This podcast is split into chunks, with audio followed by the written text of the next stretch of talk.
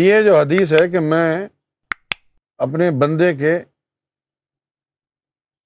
زن سے بھی زیادہ قریب ہوں، اپنے بندے کے، وہ مجھ سے جیسا گمان رکھتا ہے میں اس کے ساتھ ویسا ہی معاملہ کرتا ہوں۔ یہ حدیث عام لوگوں کے لیے نہیں ہے یہ ان کے لیے ہے جنہوں نے اپنے اندر اللہ کو بسا لیا، جن کی شہرک سے قریب ہو گیا۔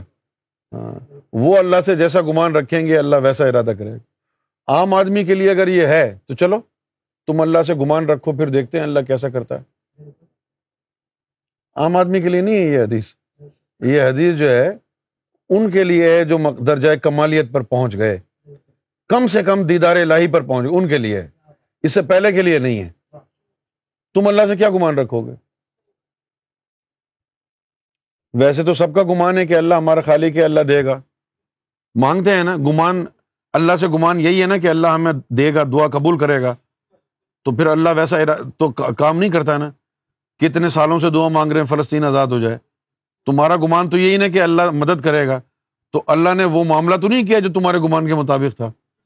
کیوں نہیں کیا کہ تم اس مرتبے کے نہیں ہو، یہ بات تمہیں کہی نہیں ہے، یہ ان کے لیے کہی ہے جن کی وہ شارک سے قریب ہے، جن کی شارک سے قریب ہے، انہی کے گمان سے قریب ہے۔ بے شک، کیا بات ہے۔